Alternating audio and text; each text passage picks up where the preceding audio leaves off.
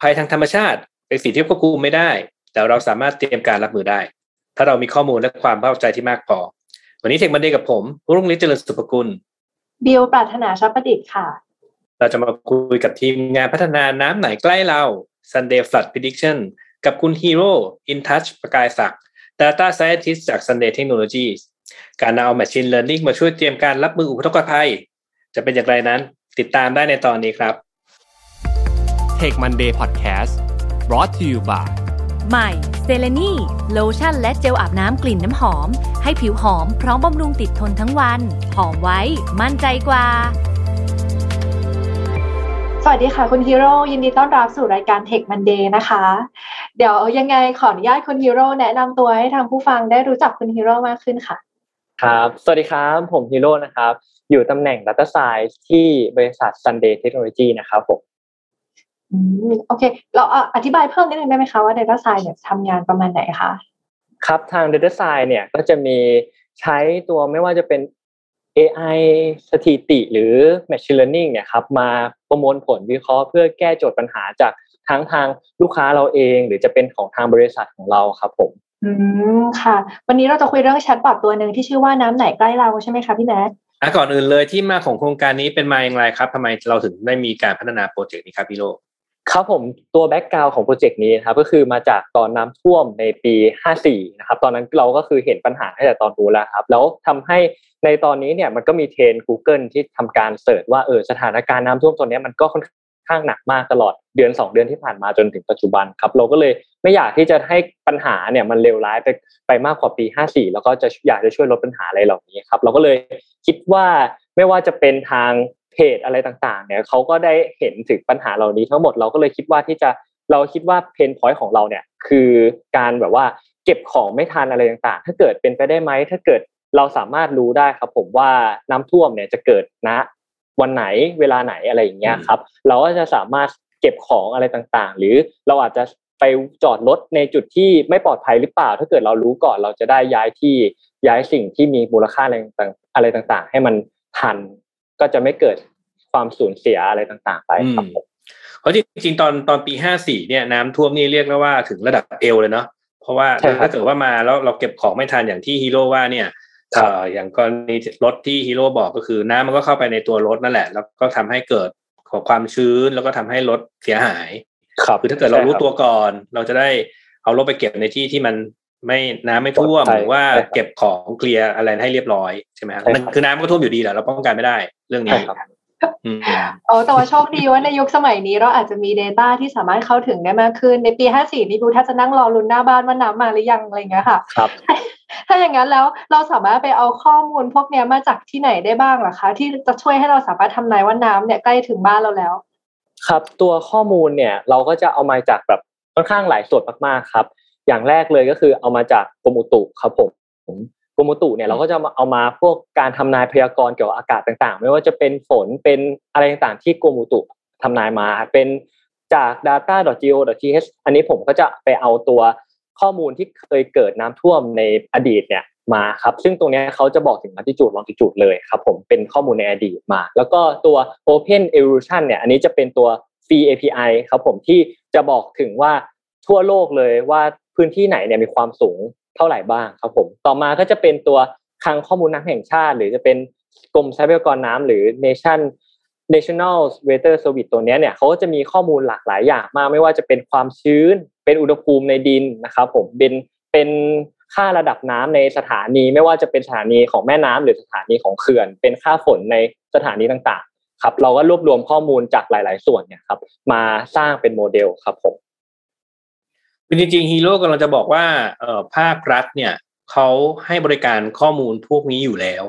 ถูกไหมใช่ใช่ครับ ก็จะมีทั้งภาครัฐของประเทศไทยเราเองด้วย แล้วก็สิ่งที่เราไปเอามาจากข้างข้างนอกที่อาจจะไม่ใช่ของทางประเทศไทยประเทศไทยเราเองก็จะมีด้วยครับ อย่างเช่นตัว Open Elevation เนี่ยอันนี้ก็จะเป็นบอกค่าความสูงของทั่วโลกอะไรอย่างเงี้ยครับผม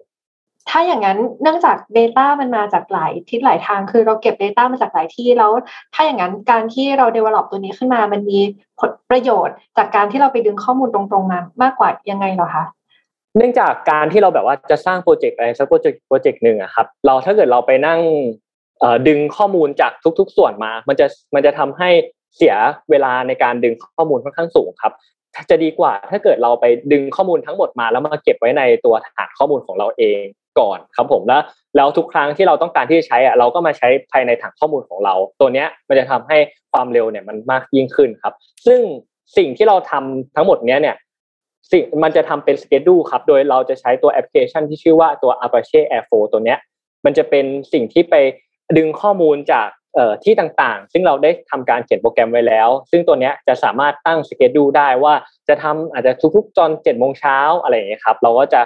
เราที่เราทำอยู่ตอนนี้ก็คือทำทุกๆเจ็ดโมงเช้าแล้วก็มาเข้าตัวโมเดลของเรา เราก็จะรันโมเดลทุกๆเจ็ดโมงเช้าครับผมประมาณนี้ก็คือเราได้ข้อมูลพวกนี้มาเนี่ยเอ่อทาง Sunday ก็ไปใช้ tool ขึ้นมาเพื่อเก็บเข้ามาเป็นของตัวเอง แล้วก็เตรียมที่จะ process อะไรบางอย่าง เพื่อทำให้แองล่าให้กลายมาเป็น API ที่ให้ developer สามารถเอาไปใช้งานต่อได้ถูกไหมครับ ถูกครับพ อได้ข้อมูลอะ ข้อมูลมันมีปริมาณน้ำเอ่ยเอ่อน้ำในเขื่อนเอ่ยความสูงต่ำของพื้นที่ต่างๆ เอ่ยเนี่ย มันเป็นก็เป็นข้อมูลอะแล้ว machine learning อะครับมันเริ่มเข้ามามามีบทบาทยังไง แล้วเราใช้เทคนิคตัวไหนในการที่จะเอามาใช้กับ API ตัวนี้ครับ ครับผมก็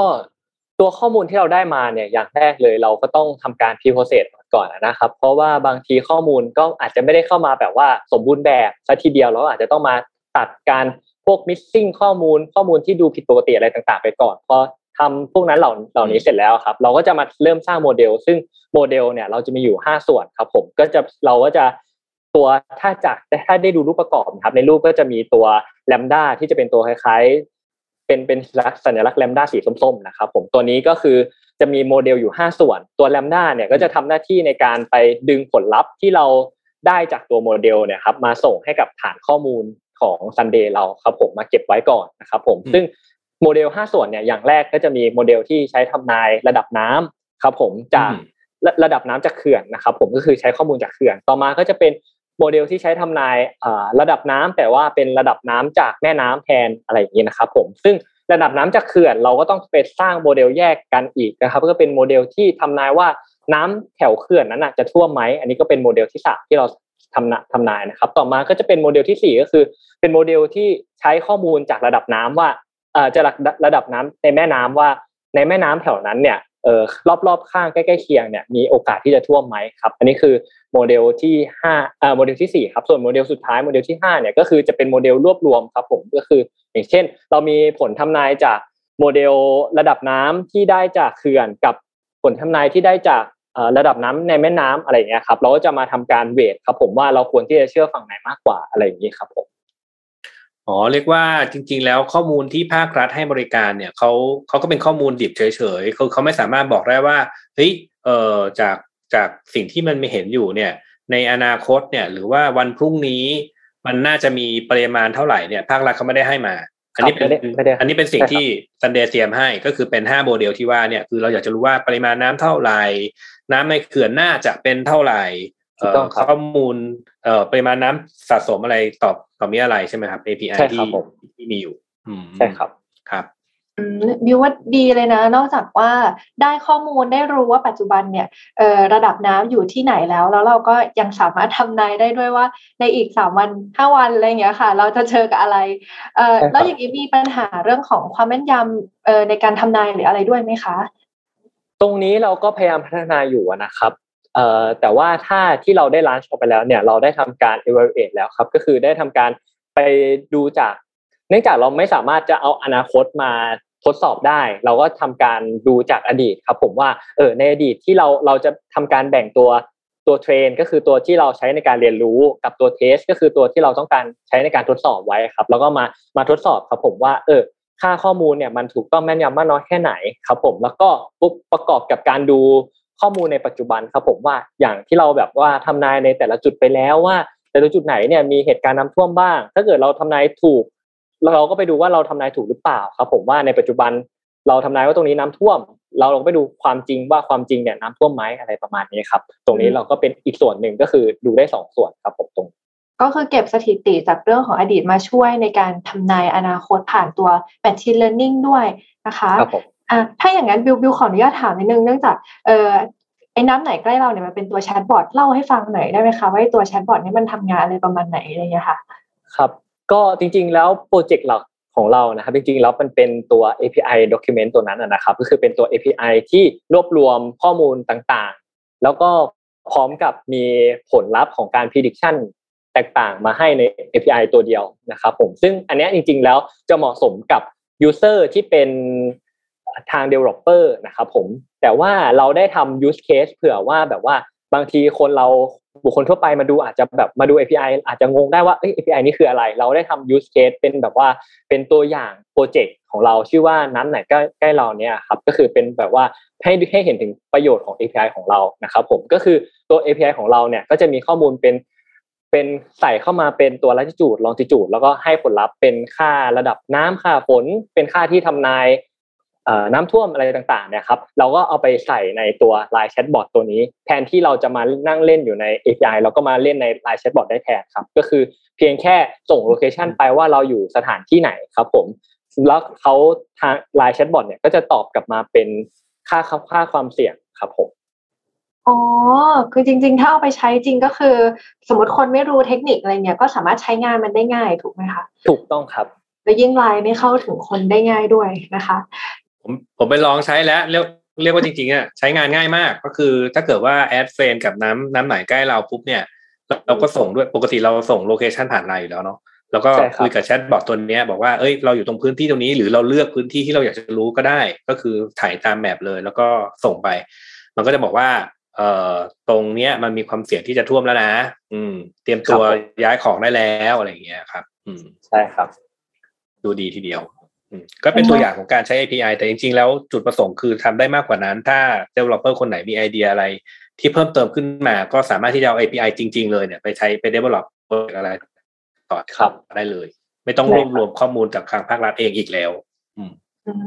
จริงๆ ไอ้น้ำไหนใกล้เราเนี่ยบิวว่ามันเป็น use case ที่แบบเอฟเฟกแล้วก็สามารถ apply ใช้กับผู้คนในวงกว้างได้ แต่ว่างั้นหมายความว่านอกเหนือจาก use case ที่เป็นเกี่ยวกับภัยธรรมชาติที่เป็นน้ำท่วมเนี่ยยังมีภัยธรรมชาติแบบอื่น หรือ use case อื่น ๆ ที่สามารถเอา API ของ Sunday เนี่ยเอามาใช้ได้ด้วยเหมือนกันใช่ไหมคะครับก็ถ้าหลักๆ แล้วเนี่ยตัว API เราก็จะมีข้อมูลที่เป็นแบบว่าปัจจัยที่มีผลต่อน้ำท่วมนะครับ ซึ่งข้อมูลปัจจัยที่มีผลต่อน้ำท่วมบางอย่างอาจจะไป เป็นปัจจัยที่มีผลต่อสิ่งสิ่งสิ่งอื่นได้อีกภัยอื่นได้อีกก็ได้เช่นเดียวกันครับ แต่ว่าอย่างถ้าให้ยกตัวอย่างให้เห็นภาพง่ายๆก็อย่างเช่น ไฟไหม้ป่าครับ ไฟไหม้ป่าบางทีตัว API เราอาจจะมีข้อมูลลมหรือข้อมูลฝนหรืออะไรต่างๆ พวกนี้ครับบางทีอาจจะช่วย มีเป็นปัจจัยหนึ่งที่จะทำให้เกิดไฟไหม้ป่าได้ ถ้าเกิดช่วงนั้นเป็นหน้าแล้งอะไรอย่างเงี้ยครับก็สามารถมาใช้บางส่วนของ API เราได้ แต่ต้องยอมรับว่าบางทีปัจจัยที่ทำให้เกิดไฟไหม้ป่ามันมีมากมายมากมายนอกเหนือจากการที่ทำให้เกิดน้ำท่วมครับ ก็บางสิ่งบางอย่างก็ต้องไป หาเพิ่มเติมในอินเทอร์เน็ตเอาอีกทีหนึ่งครับผมคืออย่างไฟไหม้ถ้าเกิดว่าเราเอ่อ Sunday เขาบอกเฮ้ยตอนนี้มันมีไฟไหม้แล้วก็เออมันเป็นปัญหาที่ต้องโฟกัสเขาอาจจะไปเก็บค่าลมค่าทิศลมหรืออะไรเงี้ยเพื่อมาพีดิกว่าไฟมันจะวิ่งไปทางไหนอะใช่ครับก็ได้อันนี้ก็คืออาจจะต้องเก็บเพิ่มแต่บางส่วนก็อาจจะใช้ของเราได้เช่นเดียวกันใช่ครับ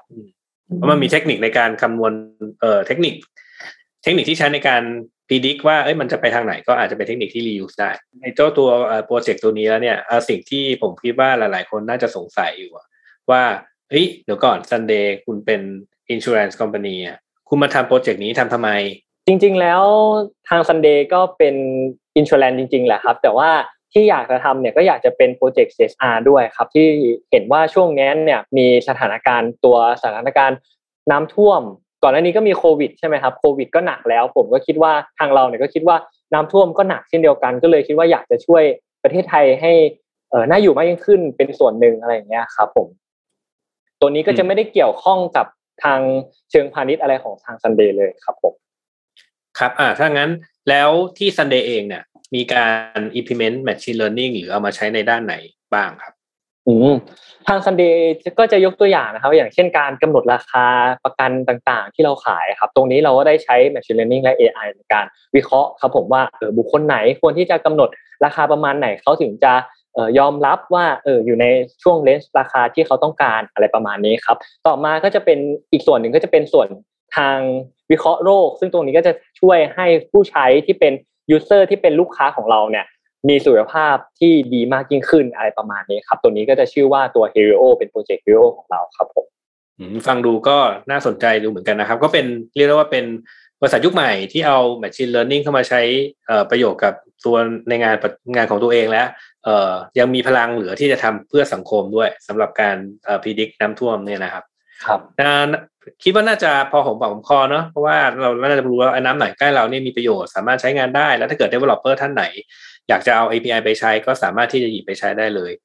อ่าเรียกว่าน่าจะครบถ้วนพอสมควรเลยนะครับ แล้วก็เออก่อนจากการเนี่ยฮีโร่มีอะไรอยากฝากให้ท่านผู้ฟังไหมครับ